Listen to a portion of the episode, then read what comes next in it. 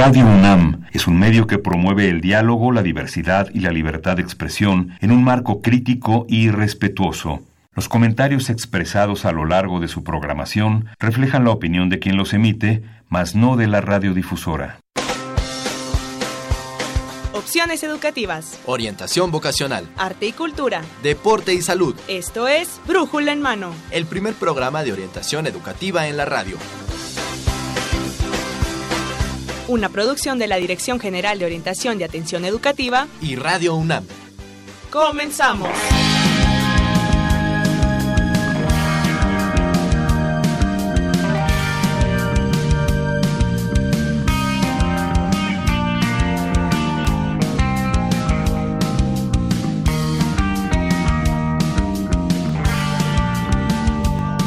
Hola, ¿qué tal amigos? Buenos días, sean bienvenidos a Brújula en mano, en mano. Mayo 6, 2019, estamos transmitiendo para ustedes nuestro programa número 1190 a través del 860 de amplitud modulada y en internet en www.radiounam.unam.mx. Yo soy Miguel González y los invito a que se queden con nosotros durante los próximos minutos y que también se queden con la voz y la compañía de la doctora Livia Gómez Altamirano, académica orientadora de la Dirección General de Orientación y Atención Educativa, con el cariño y la confianza. Livia. ¿Qué tal? Muy buenos, muy buenos días. ¿Cómo estás? Bien, todo muy bien, muchas gracias. Aquí con temas importantes hoy, Miguel. Sí, sí, sí, dos temas muy importantes, así que mucha atención, mis muchachos, mis muchachas, presten atención, comuníquense con nosotros, háganos saber sus dudas, sus comentarios, preguntas que tengan, porque hoy vamos a conocer una de las 127 ya. 127. Nada más para que opciones para ellos y para que vean. 127 muchachos, así que los invitamos a que conozcan hoy la licenciatura en Desarrollo y Gestión Interculturales. Así es, Miguel pero también para los que ya cursan una licenciatura tenemos temas. Ah, claro que sí, también tenemos de la Bolsa Universitaria de Trabajo la tecnología. ¿Cómo utilizamos la tecnología para búsqueda de empleo, Miguel? Bien importante. Vamos a conocer cómo podemos hacer aprovechamiento de esta tecnología, así que los invitamos a que se comuniquen con nosotros a través de los diversos medios de contacto que tenemos para todos ustedes. Así es, Miguel, tenemos un correo que es brújulaenmano@hotmail.com. También nos pueden visitar por Facebook, que tenemos una transmisión en vivo. Y ya a saludar, claro Ajá, en Brújula en Mano.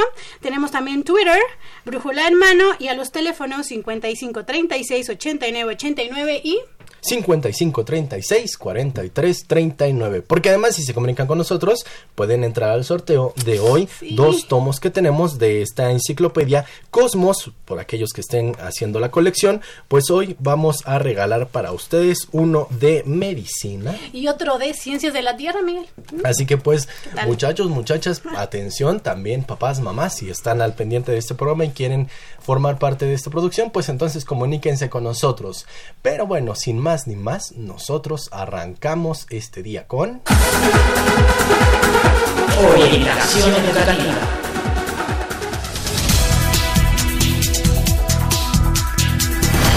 Y en más noticias, vamos con nuestro reportero hasta Ciudad Universitaria. Adelante con tu reporte, Carlos. ¿Qué tal, Mónica? Amigos del auditorio, en estos momentos se lleva a cabo este acto que involucra conocimientos, sueños y mucha actitud. ¿Pero qué es? ¿De qué se trata? Moni amigos, les estoy hablando de la licenciatura que cuenta con profesionales que estudian la convergencia de diversos ámbitos para crear un diálogo constructivo y una convivencia positiva. ¿Y convergencia entre qué o entre quiénes? Mira, Moni, ellos estudian la convergencia entre diversas culturas, grupos sociales y autoridades. Suena interesante. Pues debo decirte que son profesionales con gran sensibilidad, habilidades, capacidades y conocimientos interdisciplinarios. Oye, perdona, ¿este grupo de personas se hacen llamar de alguna manera? Claro que sí, Moni. Dentro de la UNAM ellos son conocidos como licenciados en Desarrollo y Gestión Interculturales. ¡Qué bien! Por favor, coméntanos más de estos licenciados. Mira, Moni, ¿qué te parece si mejor te invito a que le cambies a Brújula en Mano? ¿Pero cómo? ¿Por qué? Pues porque ellos tienen toda la información sobre la licenciatura en Desarrollo y Gestión Interculturales. Así que, hasta aquí mi reporte, Moni. Pues no se diga más. Adelante con tu reporte, Brújula en Mano.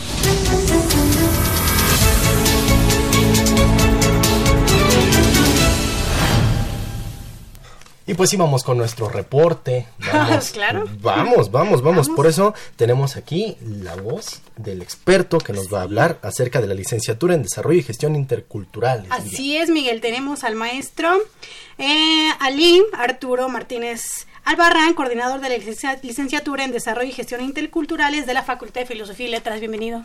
Hola, eh, muy buenos días a todos y muchas gracias por la invitación. No, muchas gracias a usted por, por acompañarnos. La verdad es que es bien importante hablar sobre esta carrera porque no es muy conocida, Miguel. No, No es ¿eh? muy conocida. Entonces, este sí necesitamos que nos expliquen un poquito más de qué se trata, qué, qué hacen los profesionistas en esta carrera, ¿no? Entonces, para eso tenemos al, al maestro aquí con nosotros. Claro, claro que sí. Y, y para empezar quisiéramos conocer un poco los antecedentes, cómo es el origen de esta licenciatura, maestro eh, Martínez. Pues mira, eh, es cierto, como dice Livia, no es muy conocida la carrera, pero tampoco es nueva. Entonces tenemos 12 años en Ciudad Universitaria, originalmente se crea en, en, eh, en Mérida, eh, la alberga el Centro de Estudios del Sepsis de allá, y un año después llega a Ciudad Universitaria. Entonces, por algunas cuestiones administrativas, ya sabes, de este, éramos un campi foráneo, cosas así, eh, la licenciatura era complicado mantener las dos sedes, que alguien eh, coordinara y organizara las, las dos sedes, entonces entre viajes y todo esto, y apenas el año eh, pasado se integra como una licenciatura a la Facultad de Filosofías y Letras, entonces ya hay un coordinador dedicado a la, a la licenciatura fijo, ¿no? De fijo en, en Ciudad Universitaria. Y pues bueno, no había tenido quizá la difusión que hubiéramos querido, entonces en este tiempo que he estado ahí, que son apenas meses, eh, me han dicho mucho que es, ah, es la carrera nueva, no, no, no, No. tenemos 12 años, entonces sí, ya es demasiado tiempo, Claro. pero ahorita el, el trabajo, además de que es mucho administrativamente, estamos también trabajando, ahora si quieren les cuento sobre eso, la modificación del plan de estudios. ¿no? Eh, eh, vinculación con el sector eh, privado, con otras instituciones, para que los estudiantes puedan tener servicio social, prácticas profesionales, ¿no? Muchas otras eh, oportunidades de, para que ellos se puedan desarrollar dentro de su formación. Entonces, este, pues bueno, estamos, estamos ya ahí en eso, ¿no? Ah, pues buenísimo. Sí, la verdad que sí, tienen ya 12 años, entonces mm, ya se tiene que estar trabajando en el egreso. Bueno, ya los muchachos, yo generaciones. O sea, sí, ya salió la eh, generación número 11. Este año sale la 11. Entonces ya son demasiados y son alrededor de como 600 estudiantes que han egresado de la carrera, Ok. que es una carrera sui generis porque dura tres años, son seis semestres. seis Obviamente la eh, carga horaria y de créditos es más grande, todas las asignaturas eh, tienen una duración de cuatro horas. Ok.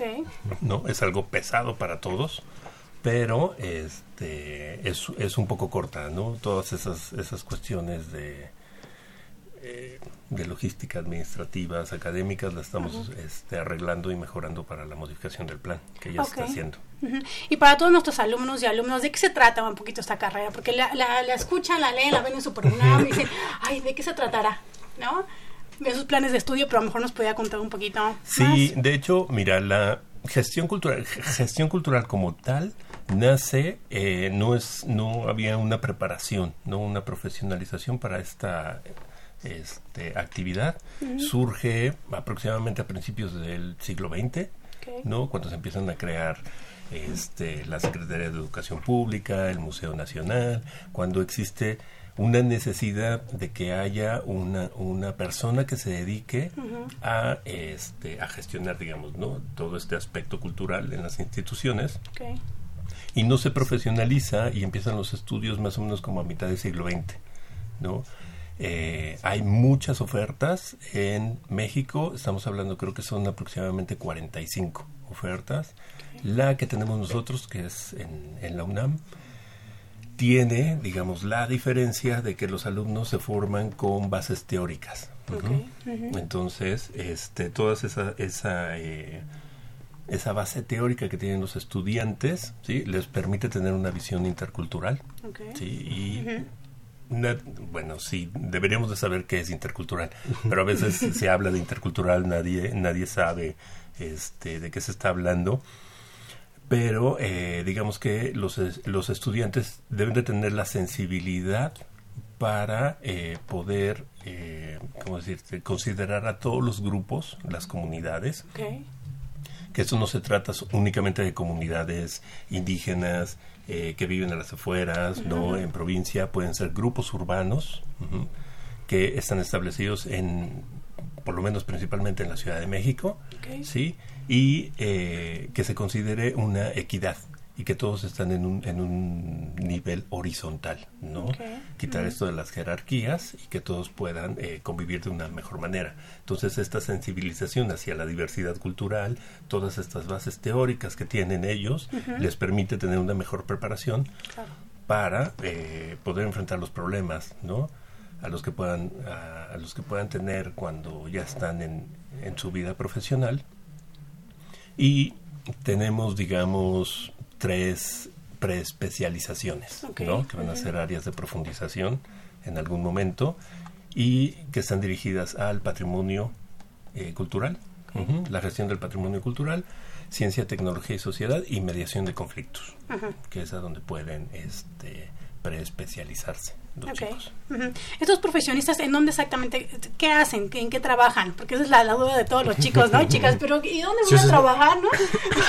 o, o para qué queremos ¿O para qué gestores? queremos estos profesionales? ¿De, de qué, ¿De qué nos sirve? Ok, los gestores son bastante necesarios. Ajá, ¿no? Sí. vamos a ver. Exactamente. Pero, este, justo por esto de que la carrera no se conocían, cuando los chicos salen a hacer su servicio social, cuando salen a hacer sus prácticas o cuando salen a buscar trabajo, son así como la joya de la corona. Se los encontraron Ah, porque estos chicos saben hacer proyectos, ¿no? Tienen perspectiva de diversidad cultural, tienen una perspectiva de género, pueden hacer muchas cosas, ¿no? Y además son bastante hábiles todos en este de hecho como perfil en, en la carrera no entonces mira de dónde se pueden ubicar se pueden ubicar muy bien en instituciones públicas sea Secretaría de Cultura y ya hay casos ya están trabajando ya están ahí. los Sí. egresados. En el INA en mm, conozco otra otra eh, exalumna que bueno está haciendo su servicio en la en relaciones exteriores en el Cámara de Diputados no eso podría ser por un lado, digamos, el, el sector este, público, Público. ¿no? En cuanto a organizaciones eh, no gubernamentales, asociaciones civiles, hay otros chicos que ya emprendieron su proyecto por su cuenta, ¿no? Ok. Con muy buenos resultados, con este programas sobre educación, con programas culturales que ya están trabajando con alcaldías. Y por otro lado, también en las empresas es importante tener un gestor cultural En ciertos lugares, ¿no? Porque imagínate, voy a poner el ejemplo, imagínate que una empresa llega a una comunidad, no voy a decir empresa de qué, una, llega a una comunidad, ¿no? Y se establece y pone ahí su, eh, su negocio, digamos, ¿no?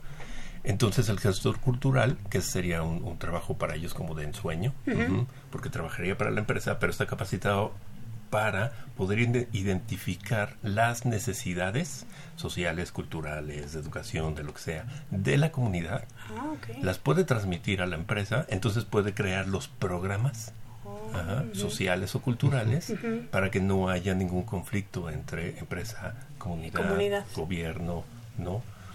Todos los líderes sociales, o sea, él debería de estar en, en contacto y debería de tener esa, esa habilidad de poder eh, negociar o de poder mediar para poder llevar estos programas. Claro. Qué, qué interesante la verdad, porque parece ser que solamente vemos este tipo de licenciaturas como que tuvieran cabida en el sector público. Y en el la sector parte- cultural, Ajá, exacto. ¿no? Más en como la parte de gobierno, pero en esta parte, en esta situación de la iniciativa privada, creo que no me lo hubiera imaginado. Y como Sí. eso dices, es el, el- el empleo de ensueño, ¿no? Voy con una privada, pero además estoy empapándome de las necesidades que La tiene una comunidad. comunidad, ¿no? Y le hago quedar bien a la empresa, al final de cuentas. Sí, digo, la empresa debería tener un compromiso, entonces si está contratando a alguien claro. con estas habilidades y estas características, no, es porque está preocupada por eso. ¿no? Claro. Eso podría ser, digo, los chicos también pueden eh, trabajar cuando salen de aquí en la creación, en la revisión de eh, políticas públicas, ¿no? Ok. Ujú. Ujú. O a lo mejor se está eh, trabajando una ley sobre comunidades o grupos vulnerables. Bueno, ellos tienen incidencia en esa, en esa parte. ¿Y les cuesta como trabajo encontrar empleo? No les cuesta ¿No? nada de trabajo. Ok. Nada, es, es algo eh, muy fácil para ellos por su perfil. No me sé exactamente el perfil que deben de tener, pero yo sé que Ok. no, no tienen ningún problema por, por encontrar un, un trabajo. Ajá, ok, eso es bien importante porque siempre les angustia mucho. ¿No? Hijo, no voy a encontrar trabajo. Luego los buscamos en los, en los OCC, todos los buscadores de empleo y no aparece. no aparece. En China a lo mejor no están buscando, pero entonces el perfil hace que las empresas los busquen. ¿No? Ok. Hay una pregunta que, que me surge porque los muchachos que están, están a punto de elegir carrera, pues yo creo que deben tener una cierta cantidad de habilidades, de aptitudes, ¿no? de intereses. El muchacho que esté interesado, o la muchacha que esté interesada en cursar esta licenciatura de Desarrollo y Gestión Interculturales, maestro Martínez, ¿qué habilidades debe, debe poseer? ¿Se va a, llevar o se va a relacionar con otros muchachos de otras carreras, de otras disciplinas? Este, sí, de hecho, eh, la materia, o sea, no la materia, la, la carrera es mu- eh, multidisciplinaria. Esto implica que eh, los profesores que imparten cursos en esa carrera son de diferentes áreas ¿no? del conocimiento. Entonces, para empezar, esa es, esa es una. Eh, los pobres a veces llegan primer semestre, este sí, y empiezan a estudiar filosofía de la ciencia, empiezan con antropología, sociología, Claro. entonces es, es como una si mezcla no, no, ahí de teorías. Yo me había metido a desarrollo y gestión, no sociología, ¿qué Sí, onda? porque a veces dudan de, que se- de por qué están ahí, ¿no? Claro. Pero no, este, eso nada más son los primeros semestres, ¿no? En, en lo que en lo que van avanzando y sí tienen tienen eh, la posibilidad de convivir con muchos estudiantes de otras 11 carreras, al menos en la facultad. ¿no? Y en su preparación, pues vaya, tienen opción a hacer un intercambios. Se pueden ir a universidades nacionales, se pueden ir a universidades extranjeras, ¿no? Está el caso de una chica que ya se fue, ya se han ido a Colombia, a Argentina, a Costa Rica, a Brasil. Eh, este semestre se nos fue una chica a Japón. Ah, qué No, bien. entonces sí es, sí es este bastante eh, fácil que ellos puedan tener este intercambio. ¿no? Pero hay que dominar un, idioma. Ah, claro, bueno, Sí, ya sí, los, requisitos, claro. los requisitos que pide de GESI ya son, son este, un dominio del idioma en- dentro del marco europeo, que tengas pro- un promedio mínimo de 8.5, que seas alumna regular, todas esas cosas.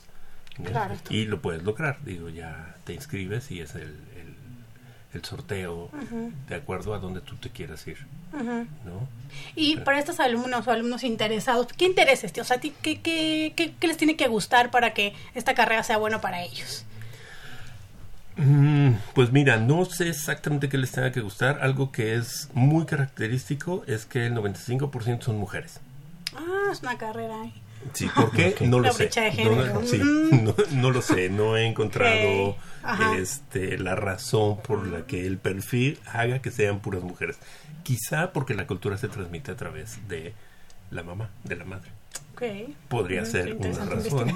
Sí, pero este el interés, mira, puede ser que tengan una necesitan desarrollar una visión crítica, necesitan desarrollar una eh, sensibilidad también, ¿no? Por los problemas eh, de la comunidad. Sociales. Exactamente, que todo tenga un beneficio social, un beneficio comunitario. ¿no? Y además, otra característica que tiene de ellas es que hacen muchas cosas. No solo hacen la carrera. ¿no? Se dedican a, a veces, se dan los casos que hay chicas que tienen, llevan dos carreras al mismo tiempo. Digo, no sé cómo le hacen, pero lo, lo logran. ¿no? Simultáneas, tienen muchas actividades, ¿no? Siempre están, eh, están activas en lo que en lo que están haciendo y muchas veces acaban con proyectos antes de terminar, Ok. ¿no? ¿Esta carrera tiene esta también esta parte práctica? ¿O Tenemos es más teórica? Mira, por ahora, eh, según el plan de estudios, es teórica, pero tenemos la posibilidad de eh, hacer prácticas de campo, Ok. ujú, que no son curriculares, no afectan, pero la práctica de campo sirve para complementar lo que ven en el salón de clases. Entonces formación. esto exactamente te ayuda a la formación, pero ya lo ves en campo, Ah, ¿no? in situ. Y ahora que estamos haciendo la modificación del plan, entonces esto va a cambiar un poquito porque estamos eh, haciendo prácticas profesionales que no son obligatorias, pero ya es un simulacro de tu vida profesional en ciertas instituciones, empresas, ¿no? Eso ya le toca a la coordinación este, conseguir todos los convenios para que se hagan las prácticas profesionales y en algunas materias ya va a ser obligatoria la práctica de campo Sí. como un complemento para todo lo que están viendo en el salón de clases, en esto. Bueno, ya aquí está el ejemplo práctico porque se van a la fiesta de San Miguel en el pueblo, entonces Ah, pueden claro. hacer Ay, qué este, padre. la Sí, observación. pues, te, vas a, te vas a la fiesta, pero... A la fiesta de San Miguel, no que te vayas de Ajá, no fiesta. que te vas a la fiesta, ¿no? Así, Claro. muchachos, porque dicen, no, hombre, vámonos a, a desarrollo y gestión. Seis semestres, te vas de fiesta. No, te vas a la fiesta. Eh, maestro Martínez, nos insisten y nos preguntan en estas áreas de especialización. Ok. Bueno, menciona preespecialización, que tiene la licenciatura en desarrollo y gestión intercultural. ¿Nos los puede compartir de nuevo, por favor? Claro, son tres. Una es gestión del patrimonio cultural. ujú, Y esto tiene que ver con eh, precisamente todo lo que tenga que ver patrimonio eh, inmaterial, material, su gestión, su conservación, su preservación, su difusión, políticas para este todo esto, ¿no? Tendría que ver un poco en cuanto a las materias que llevan, que, que estoy este, recordando, este historia del patrimonio, todo esto, ¿no? Y obviamente cuando salen de patrimonio, pues se pueden dirigir, este, trabajar en, en la industria cultural, en instituciones que están dedicadas a la cultura, ¿no? Por otra parte está mediación de conflictos y esto tiene que ver con todo, eh, digamos que la parte sobre este análisis de conflictos, ¿no? Cómo mediar, cultura de la paz, llegar a acuerdos, ¿no? Es, es, este demás. Em, podrían encontrar trabajos eh, también en lugares, digo yo, extraños como Segov, quizá, ¿no? Ah. En Conapred. ¿no? Porque ello- ellos pueden servir de mediadores y de enlace, no solo de entre comunidad, empresa, como fue el, el ejemplo que pusimos anterior, sino en, este, a lo mejor en, en, en un problema ya personal entre, entre individuos, Ah, ok. ¿no? Podría ser eso. Y, obvia, y la última, bueno, lo último antes, este, que es CTS. Y estos chicos estudian o están más enfocados hacia el uso de la tecnología y cómo afecta esto en una comunidad, en las sociedades, ¿no? Ok. Sobre este TICs y su uso, ¿no? Todo eso. Entonces, ese sería un, un campo un poquito más teórico, quizá. ¿no? Podría ser pero al final todos acaban eh, teniendo habilidades de las tres, este, ¿no? O conocimientos de las tres especializaciones, que muchas veces no es, digo, a veces cuando sales y, y buscas trabajo, pues no sabes nada, ¿no? O al menos piensas que no sabes nada, entonces ya en la práctica lo vas desarrollando, pero vas viendo que esas habilidades que vas desarrollando du- durante tu formación sí te sirvieron en, en tu empleo, ¿no? Al menos lo he visto en, en ciertos casos. Y pensando en esto, estos egresados, ¿a qué principales problemáticas se, se van a enfrentar? Uy, a muchas. Primero, a encontrar trabajo. No, porque- sí, ese sería una. Sí. Este. Y más que a problemáticas nacionales, porque no es, no, o sea, sí se, sí se podría resolver una problemática nacional si alguien está apoyando a la creación o la revisión de una, de una ley, de un reglamento, ¿no? Pero eh, más bien yo creo que estarían enfocadas a problemas locales y comunitarios. ¿no? Sobre todo en proyectos, en la incidencia que estos puedan tener en, este, en las comunidades y, repito, no necesariamente son comunidades, podrían ser grupos urbanos que están dentro de, de, la, de una ciudad, de un territorio, ¿no? No, no hace mucho, o bueno, ya hace algunos años, surgió el término de estas tribus urbanas. El, el estudiante de esta licenciatura también hace un estudio ahí Sí, de se estas puede enfocar, tribus. sí, realmente no es, o sea, puede ser eh, tribu urbana, un grupo urbano, una comunidad, ¿no? Ellos, ellos deberían de estar capacitados para saber identificarlos, para poder, este, quizá en algún momento hacer un estudio sobre ellos, ¿no? Sobre esto, pero sí, sí puede tener la capacidad para lograrlo. Hace, hace unos minutos eh, por ahí escuchaba que llevan algunas materias, no sé, filosofía, sociología. Esta licenciatura de desarrollo y gestión intercultural, ¿es que, ¿en qué se hace diferente con respecto, por ejemplo, a la sociología? No lo sé, al trabajo social. Sí, esa es buena pregunta. Pero, mira, la perspectiva está primero en la interculturalidad, en la diversidad cultural y que realmente trabajo social, pues no conozco la carrera muy bien, pero este los enfoques son muy diferentes y los perfiles, ¿no? El, sobre todo eh, ya de actividades sobre los egresados es, es diferente a este desarrollo. Sobre todo por estas perspectivas que te digo de, de diversidad cultural, de atención, sensibilización hacia los grupos, hacia este generar este políticas o generar este la buena convivencia, digámoslo así. ¿Esta carrera es, es, es de tiempo completo? Es de tiempo completo. de tiempo completo. Llevan seis asignaturas, a veces llevan siete en un semestre. Por cuatro horas están hablando de que son clase en este plan. Más lo que tengan que estudiar, más si trabajan, más si hacen otras actividades. ¿Es ingreso directo? Sí, Es- por ahora el plan eh, permite el ingreso directo, examen de admisión y no permite segunda carrera, carrera simultánea. No, No lo permite. Ahora que sí que hagamos la modificación del plan de estudios, vamos a permitir que este pueda hacer una segunda carrera, carrera simultánea, más el, el ingreso y directo y por examen, ¿no? que además ya es de alta demanda. Y es de alta demanda. Sí, Oh, no recuerdo bueno. cuántos cuántos aciertos tienen que cubrir, pero es una cosa así. ¿Las generaciones son, son muy amplias? ¿Esta Eh, carrera? No, normalmente son entre 55 y 60 estudiantes Ah, los que entran. Ajá, ¿no? son, son pequeñas. Es muy pequeñita. Bueno, es pequeña. es una comparación de los monstruos. Pero ¿no? pues, no, es pequeña y es de alta Alta demanda. demanda. ¿no? Ah, Pues, bueno. entonces quiere, quiere decir que sí hay una gran expectativa de los muchachos para ingresar en esta licenciatura. Sí, y la deserción es muy baja. Baja. Muy baja. Digo, yo sé que de- en una generación de 60 estudiantes, si se van 5, ya es el 10%, si es alarmante. Sí.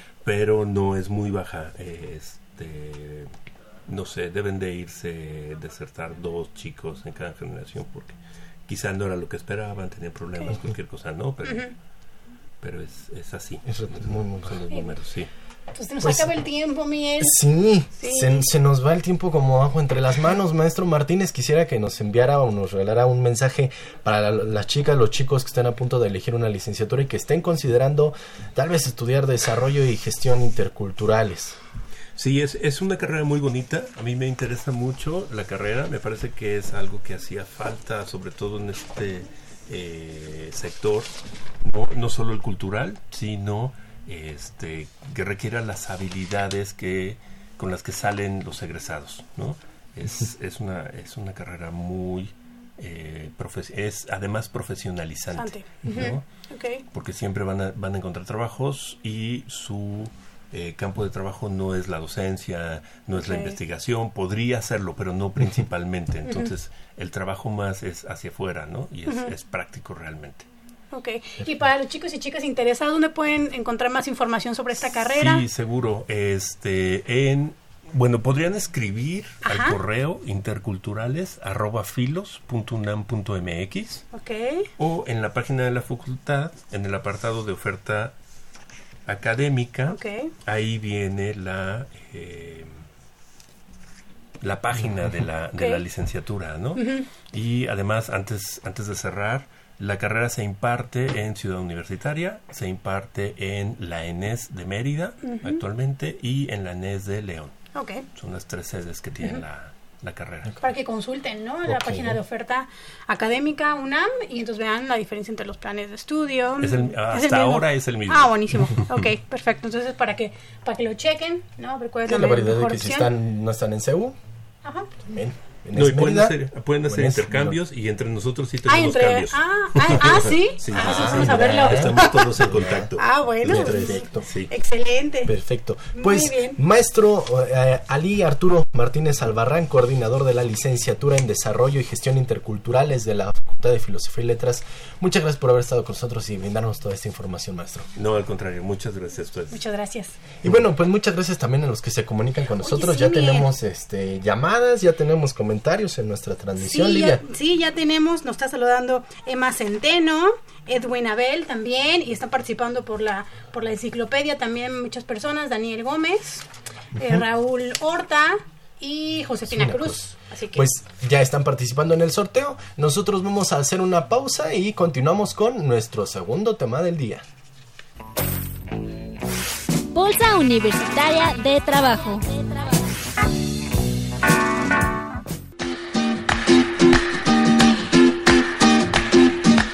¿Buscas empleo? Sí. ¿Ya revisaste en el periódico? ¿Periódico? No, mi papá ya no lo compra.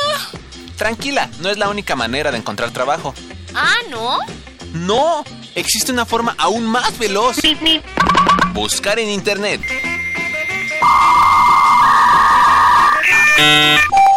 Ah, yo solo lo uso para ver videos en... Internet te permite encontrar varias opciones de empleo según tu perfil, Es por eso que la UNAM cuenta con una bolsa de trabajo en línea. la cual nos facilita el contacto con diversas empresas. ¿Quieres saber más acerca de la bolsa universitaria de trabajo de la UNAM? Entonces quédate en brújula en mano.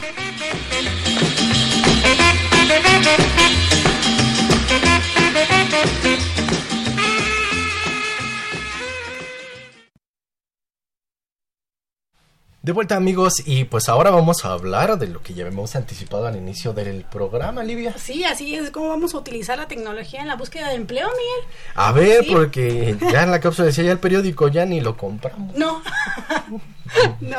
Y bueno, toda la, la juventud y también nosotros, ¿no? Ya utilizamos la tecnología pues para todo, ¿no? Pues sí, sí, entonces para hablar de esto tenemos a otro invitado. Quiero darle la bienvenida al licenciado Fernando Calderón Cedeño. Él es miembro de Country Manager de México. Licenciado, gracias por estar con nosotros, bienvenido. Hola, ¿qué tal? Muy buenos días. Saludos a todos. Gracias. ¿Lo, lo mencioné bien? ¿Sí está bien mi inglés? Country. Claro, la country empresa es manager. Work It. Worker. Work It. Work It. Ah, ok, ok, ok. A ver, entonces es Work It. Work It. Perfecto, pues él es el licenciado Calderón de Work It. Divia. Sí, y bueno, nos viene a hablar sobre eh, cómo incorporar la tecnología en la búsqueda de empleo. ¿Qué nos puedes contar sobre eso? Así es, mira, pues eh, obviamente sabemos que, como ustedes mencionaban, la, la, la búsqueda en línea, la búsqueda de empleo ha cambiado. Eh, ahora los millennials y los centennials, que pues es la mayoría de nuestra este, comunidad universitaria y pues ahora eh, que representan prácticamente el 50% de las personas que laboran en una empresa, los millennials y los centennials ahora, eh, pues estas dos generaciones... eh, a diferencia de los que venimos un poquito más para atrás, eh, tienen dos características importantes. Una, eh, que es la movilidad y en segundo término, la inmediatez. Claro. Si hablamos de la movilidad, pues estamos hablando de que ahora eh, todo lo hacemos a través de nuestro dispositivo móvil, a través de nuestros smartphones. Eh, ya no hay un tiempo específico para actividades específicas. Es decir, antes sí teníamos muy medidos nuestros tiempos, ¿no? De cuando estábamos conectados a una computadora, dígase una PC, ¿no? Eh, ya sean horarios laborales o cuando llegábamos a casa o cuando teníamos un espacio. Ahora no. Ahora a través de los dispositivos móviles, este, podemos eh, en cualquier momento eh, pedir, este, comprar algo, podemos consultar una noticia, eh, podemos exactamente ver, buscar entretenimiento y también buscar empleo. Entonces ya no ya no está sujeto esto a una Ujú. a una hora específico. Y por otro lado les decía eh, eh, la inmediatez. Claro. Ahora esta generación quiere resultados rápidos, es decir, Así es. y todos así ya lo hacemos. Cuando entramos a una aplicación o cuando entramos a una página, eh, lo que buscamos es que con un clic con dos o con tres resolvamos lo que buscamos.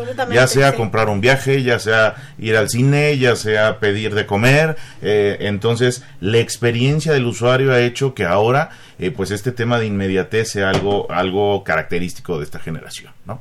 Entonces es así que, eh, pues las nuevas tecnologías han cambiado la forma de buscar empleo. ¿no? Entonces es por esta manera que ahora las nuevas generaciones eh, pues ya los métodos tradicionales de búsqueda de empleo han quedado atrás.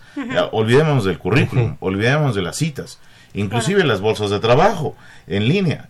Vamos un paso más allá, es decir, ahora, ahora buscamos que la búsqueda de empleo eh, tengamos un mecanismo 2.0 o 3.0 donde estemos en contacto en saber, ok, después de que me interesó una eh, vacante o de que la empresa está buscando a alguien, ¿qué pasó?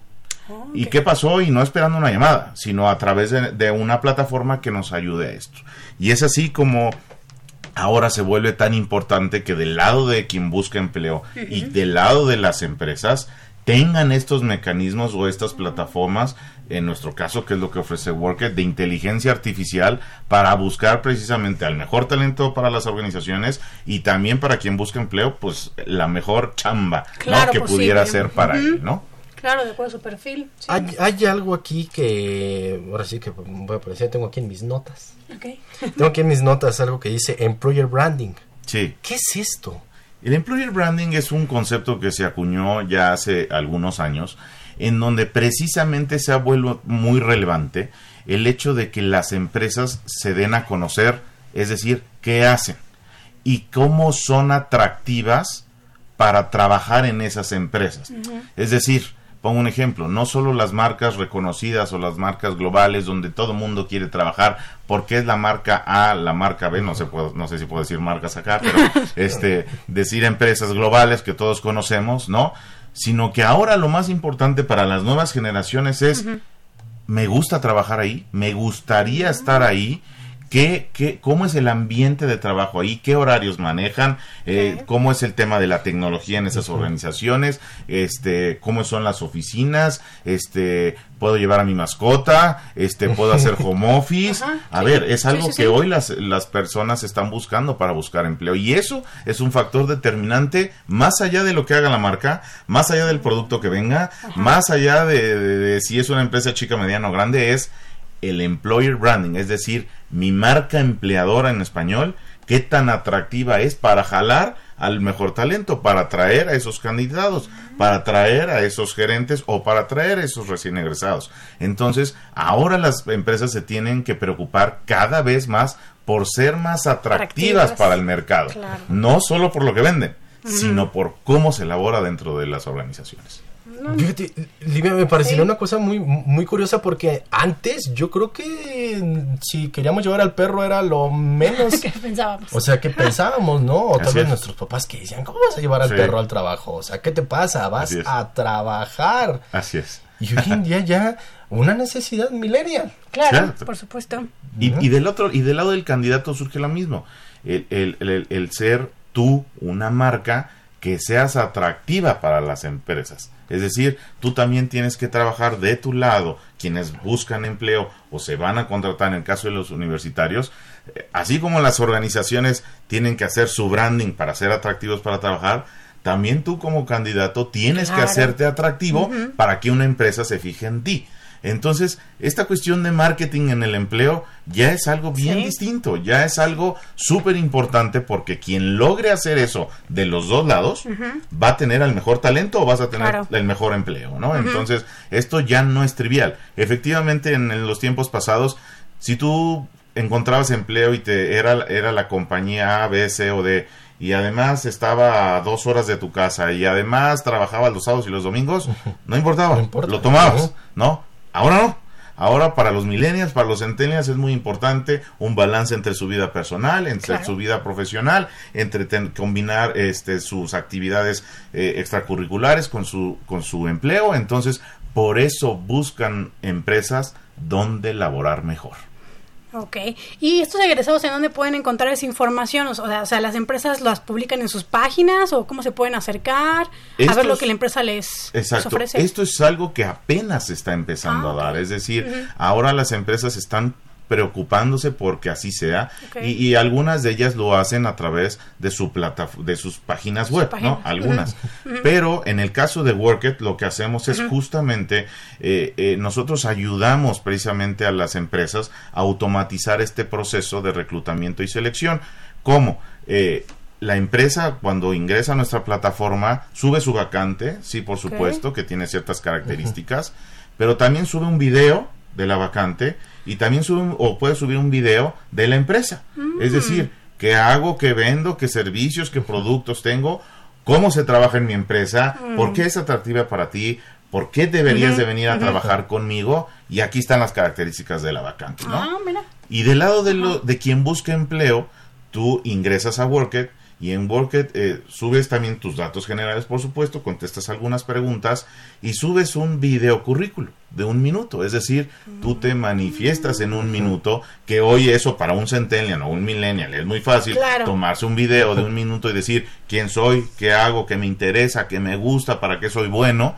Y entonces lo que hace nuestra plataforma a través de inteligencia artificial es hacer el match. exactamente, hacer el match, es decir, entre lo que ofrece un candidato y lo que la empresa está buscando. Entonces, en ese momento, nuestra plataforma rankea a los mejores candidatos Mm. a- utilizando eh, machine learning, utilizando reconocimiento facial por el video, reconocimiento de lenguaje para ver qué palabras son las más importantes de lo que dijiste con lo que yo estoy buscando con la empresa. Eso es utilizar la tecnología para la búsqueda de empleo. ¿Por qué esto no existía cuando yo estaba buscando trabajo, licenciado Calderón? O sea, imagínate, ahí estabas tú haciendo el currículum, ¿no? Que no me pase de una cuartilla porque dice Exactamente. una Sí, o ¿con qué foto Máximo dos Ya cuartillas. ¿no? Eh, Sí, Así que Sí. salí derechito, salí bien, es informar mi fotografía, o sea, Ajá. este tipo de tecnología, ¿por qué no fui más millennial?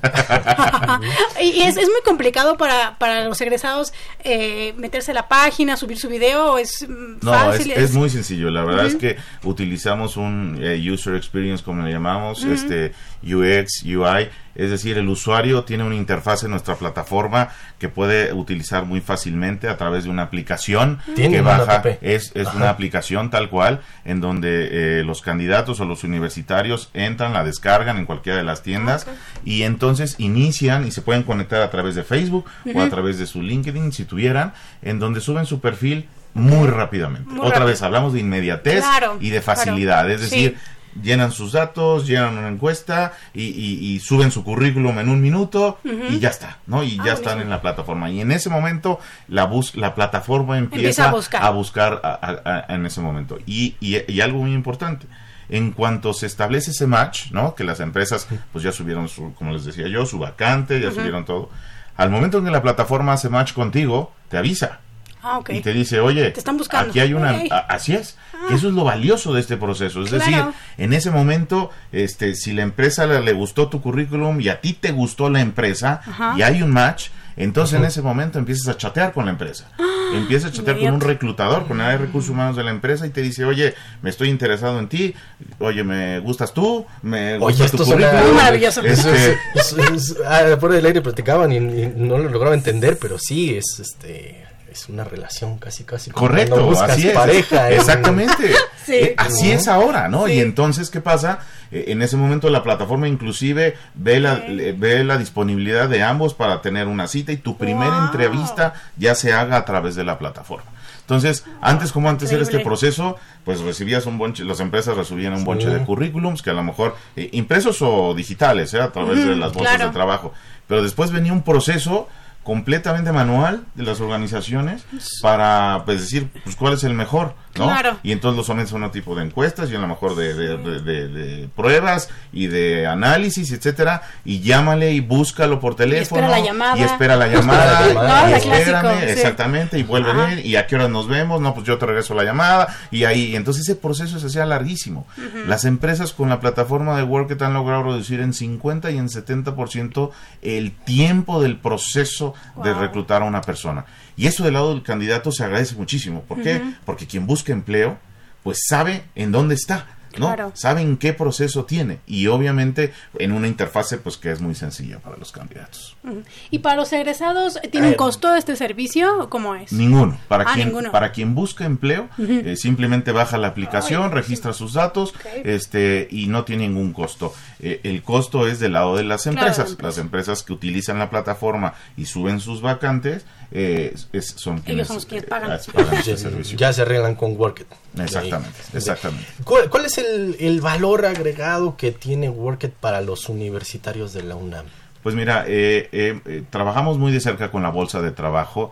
eh, vamos a participar en su próxima feria, inclusive, eh, ya que esta plataforma es nueva en México, Sí. ya que esta, estamos eh, justamente iniciando operaciones este año aquí en el país y justamente eh, pues nos acercamos pues con la máxima casa de estudios, ¿no? Porque queremos que más mexicanos tengan mejor empleo y que evidentemente la forma en la que se busca empleo hoy ya cambió. Como Sí. decías, esto a lo mejor no existía antes, hay muchos mecanismos para buscar empleo en línea, eh, pero lo decía al principio, ya no es 2.0, ya esto es 3.0, se utilizan las redes sociales, se utiliza la inteligencia artificial y hay que utilizar la tecnología para que este proceso, que es un proceso que no es ajeno a nadie, es decir, todos lo utilizamos, sí hablamos de egresados también, pero también de exalumnos que ya tienen cierta experiencia, Claro. eh, para todo tipo de empleo.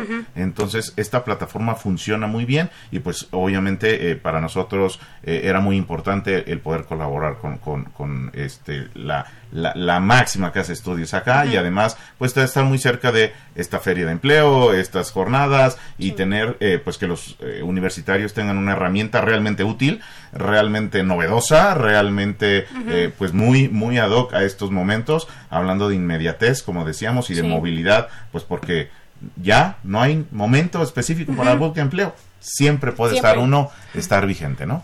Oye, ¿y trabajan, perdón Miguel, Sí. trabajan con todo tipo de empresas porque de pronto lo que veíamos en las en las páginas de búsqueda de empleo era, no, pues es que nada más son empresas más hacia lo administrativo eh, y, y de otro tipo de ca- carreras no había nada. No, no, en este caso para, para Workit es muy importante tener, eh, pues ofrecer cualquier tipo de empleo para cualquier tipo de nivel y para cualquier tipo de posición. Gracias precisamente a la plataforma que utilizamos, es muy útil para puestos operativos, es muy útil para puestos masivos o, o- o entry level, puestos de inicio para muchos universitarios que egresan, ¿no? Su primer empleo, pero también de mandos medios y también, por supuesto, de puestos gerenciales. Entonces, eh, lo que hace la plataforma o lo atractivo de la plataforma en otros países donde ya está funcionando es que justamente eh, eh, cualquier tipo de sector o industria puede ser utilizar esta plataforma. Entonces, pues se hace muy atractiva porque de primera mano, ¿no? Eh, quienes hoy, como lo decíamos, eh, este año y dentro de los próximos cinco años, pues los millennials serán quienes tengan la mayoría de las posiciones en, la en las organizaciones y los centennials, que son los que están egresando ahorita de las carreras universitarias, pues van a ser el grueso de la fuerza laboral de este país. Entonces, pues tener una herramienta ad hoc, una plataforma, una app, una aplicación que les eh, vincule de mejor manera con las organizaciones, pues seguramente va a ser lo que va a revolucionar, estoy muy seguro de ello, eh, la búsqueda de empleo, ya que las organizaciones, además de ver su beneficio interno, como les decía, ahorro en tiempo, los candidatos o quienes buscan empleo, van a ver en, en la plataforma de Workit realmente una herramienta de interacción para buscar y relacionarse Claro. con la mejor empresa que ellos consideren, ¿no? Claro. Fíjense muchachos, muchachas, yo ya descargué la, aplicación, Miguel. sí, ayúdanos a armar tu CV, esto está en video, lo vinculé con el Facebook y está bastante sencillo, muy amigable. Workit, para los que, los que no lo conocen y que también yo, yo hace un momento lo desconocía, les, les deletreo W O R C K Así es. En la aplicación está para Android y para dispositivos iOS. Correcto, También exactamente. todo súper sencillo, la verdad, muchachos. Pues ya les quitaron el estar Ya, desgastándose, batallando, batallando, batallando, sí. ¿no? Eh, las necesidades del- de los grupos el de estos millennials y de los centennials pues se van cubriendo. Así Entonces es. creo que no hay pretexto, todos vamos a pasar por allá, ¿no? todos, claro. si estamos teniendo una formación profesional, todos al final vamos a buscar empleo. Y qué mejor que con estas plataformas, con la ayuda de Workit, para que pues puedan tener éxito ahora con el aprovechamiento del Internet. Ah, y de la inteligencia artificial en este caso. Oye, ¿y tú qué les recomiendas? ¿Que, ¿Que se inscriban desde que están haciendo su tesis o ya cuando egresaron?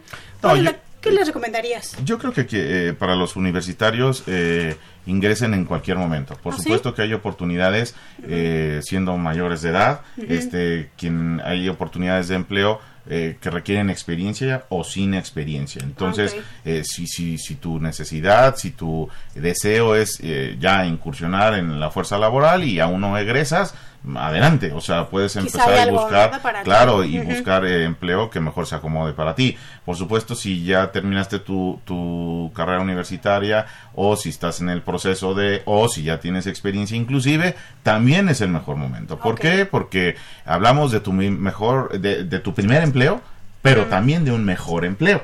Entonces, claro. como decías, este, este proceso, eh, Miguel, es continuo. Es decir. Sí, cuando estás en la universidad es importante, pero una vez que egresas lo vas a seguir toda la vida. Sí, por ¿no? supuesto, Entonces, para buscar una mejor alternativa de empleo. Entonces, para ello es muy importante y en la plataforma es súper sencillo. Miguel ya lo hizo aquí en línea mientras estábamos charlando. Es tan sencillo justamente que, lo puedes hacer en cualquier momento. Entonces, eh, y con eso vas empezando a ver cómo funciona la plataforma, vas haciendo este proceso de match, ¿no? Y, y- y- y les va a encantar. El user experience es muy sencillo, funciona con swipe, es decir, a la derecha, a la izquierda, las que te gustan, las que no te gustan, les da like, eh, y entonces empieza el proceso y la plataforma como tal, por eso utiliza machine learning, es decir, empieza a aprender de ti, es decir, De qué te gusta a ti y de tus preferencias y de qué perfil tienes y, y de qué, eh, digamos, eh, tipo de, de empleo es el que te gusta a ti o, o del que eres afín, ¿no? De la carrera que hayas estudiado o del sector de la industria que estés buscando. Entonces,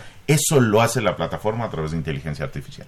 Pues muchachos, muchachas, si ocupan aplicaciones para encontrar pareja, encontrar novio, derecha, izquierda, justamente, pues ahora también trabajo. Así que métanse a esta aplicación, eh, conózcanla, este, Workit, y también pues conozcan más de, de lo que hacen ellos. Eh, licenciado Calderón. ¿hay alguna página? También el tiempo se nos termina, quisiera que le enviara algún mensaje a, a las empresas también, es válido, a los muchachos que están buscando empleo, a las muchachas que están buscando empleo. Así es, este pueden encontrar más información en worket.com en nuestra página, tanto para quienes buscan empleo como para las empresas, como marcas empleadoras, en donde pueden utilizar precisamente la plataforma y la inteligencia artificial para tener el mejor empleo y para las organizaciones, para buscar el mejor talento en las organizaciones. Nos pueden encontrar en Facebook, en Worket, en Instagram por supuesto, en LinkedIn también y en Twitter. Perfecto, perfecto, pues ahí está. No hay pretexto. ¿No hay pretexto? y mucho éxito en la búsqueda de empleo y también ahora en la próxima feria del empleo de la UNAM vayan y acérquense al stand de Workit platiquen con el licenciado Fernando Calderón Ce- Cedeño que es Country Manager de México Así es, por ahí estaremos, los esperamos por ahí. Éxito en su búsqueda de empleo. Muchas gracias. Muchas gracias. Y bueno, Olivia, el el programa se nos termina, pero no podemos cerrarlo sin antes eh, escuchar las recomendaciones de la semana en voz de nuestros muchachos, que él es Francisco Orozco. Francisco, muy buenos días, ¿cómo estás? Muy buenos días, Miguel. Muy bien. ¿Y tú qué tal? Pues muy bien, aquí esperando recomendaciones, a ver qué nos traen en esta semana. También quiero darle la bienvenida, ya ustedes escucharon la voz en orientación en corto la semana pasada de Mónica Prado. Mónica, ¿qué tal? Muy buenos días, ¿cómo estás? Muy bien, muchas gracias, buenos días. Pues a ver, ¿qué, qué les parece muchachos si nos arrancamos con esto que ustedes traen para nosotros? Bueno, la Facultad de Estudios Superiores Zaragoza los invita al quinto concurso de matemáticas y el registro ya comenzó y finaliza este próximo 17 de mayo, Miguel. Esta misma facultad abre su convocatoria para ingreso a la especialización en farmacia industrial. La entrega de documentos es hasta el 9 de mayo. Y bueno, introducción al, al diseño de base de datos. Si les interesa, pues la Dirección General de Cómputo y Tecnología de Información y Comunicación inicia el curso este 11 de mayo. Y la Dirección General de Personal inicia el curso Servicios, Prestaciones y Seguros del 6 al 8 de mayo. Y bueno, si quieren desarrollarse en habilidades del pensamiento, ya están las, las inscripciones abiertas en la Escuela Nacional de Trabajo Social. Y del 6 al 9 de mayo, la Dirección General de Personal los invita al taller Lectura Dinámica. Otro taller que también es interesante es al que nos invita la Facultad de, Psicología con el título Instrumentos de Evaluación para la Selección de Personal, el 7 de mayo. También la Facultad de Filosofía y Letras iniciará este 8 de mayo el curso Redacción para Tesistas de la licenciatura. Y bueno, para nuestros amigos que les interesa eh, las orquestas, eh, corran a comprar sus boletos para la sala Nezahualcóyotl, donde se presentará el concierto de Carmina Burana este martes 7 de mayo a las 20 horas.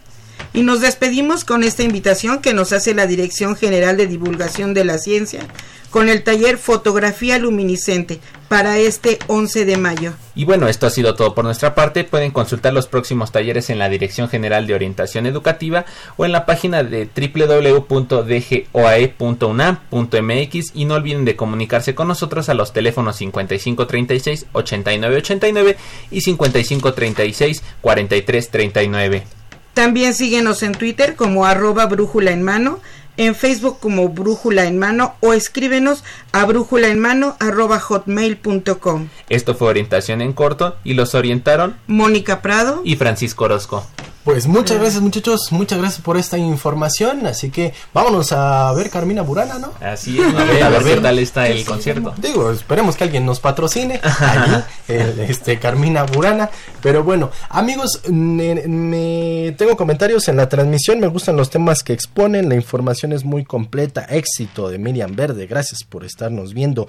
Emma Centeno Montiel, muy buen día, gusto escucharlos, iniciando una semana más, qué mejor que escuchando su programa, muchas gracias Sergio González, ¿pueden poner el nombre de la APP? Claro que sí. Work Sergio, ahí lo estás viendo en la transmisión. Espero que lo alcances a ver. Si no, ahorita te lo escribimos. Lo posteamos. Work It, ajá. Ellos están. Y bueno, pues el programa se nos termina, pero necesitamos la ¿Regalitos? mano santa. Sí, la mano santa. Yo creo Demos que la mano santa del licenciado. De, sí, licenciado Calderón. A ver, ayúdenos con su mano santa. Con mucho gusto. Porque mi mano es santísima. Pero necesitamos una mano santa. Cuál, Ah. entonces así. Barajeamos y necesitamos hacemos. dos. Dos. Dos. ¿Cuál elige? Estos dos. Estos dos, perfecto. Gracias. ujú. Raúl Horta Retana, ganador. Y también Daniel Gómez les ama. Les ama, Ah, ya está. muchas felicidades. ¿Y qué creen? Nos avisan Sí. que ya no hay boletos para Carmina Burana. No. Pues afortunados, dichosos los que alcanzaron Los boletos alcanzaron. que se pueden ir a este a esta gran puesta en escena de Carmina Burana. En un momento más nos comunicamos con Raúl Horta y con Daniel Gómez. Muchas gracias que se comunicaron con nosotros, que están al pendiente. Y nosotros tenemos una cita el próximo lunes. Así es, así es, Miguel. Tenemos el tema de servicio social en la educación abierta y a distancia para que nos escuchen. Mm, ok, el claro, claro. lunes a las 10. Pues ahí está, próximo lunes nos escuchamos en el 860 de amplitud modulada y también en internet en www.radiounam.unam.mx. También nos vemos en nuestro Facebook, en la transmisión que tenemos en Brújula en Mano. Y bueno, pues los invitamos a que visiten todo lo que hacemos en la Dirección General de Orientación y Atención Educativa, todo lo que se lleva a cabo Todo. www.dgoae.unam.mx. Chicos y chicas que están próximos a, a- a enfrentarse a la búsqueda de empleo en septiembre. Ahí nos estaremos viendo en la Feria del Empleo. Ahí estarán conociendo más de Workit. De una vez, conózcanlo de una vez. www.workit.com. También en Facebook y en Twitter, en Instagram LinkedIn. y en LinkedIn. La misma. Muy bien, Miguel. Pues quiero agradecer en los controles técnicos a mi queridísima Socorro Montes en la producción y locución. Estuvo Marina Estrella, Francisco Orozco, Mónica Prado y Miguel Belmont en la realización y producción general. Damos las gracias a Saúl Rodríguez Montante y estos micrófonos hoy los compartí. Livia Gómez. Y Miguel González, por favor, sea feliz. La Dirección General de Orientación y Atención Educativa, Y Radio UNAM presentaron Brújula en Mano. el primer programa de orientación educativa en la radio.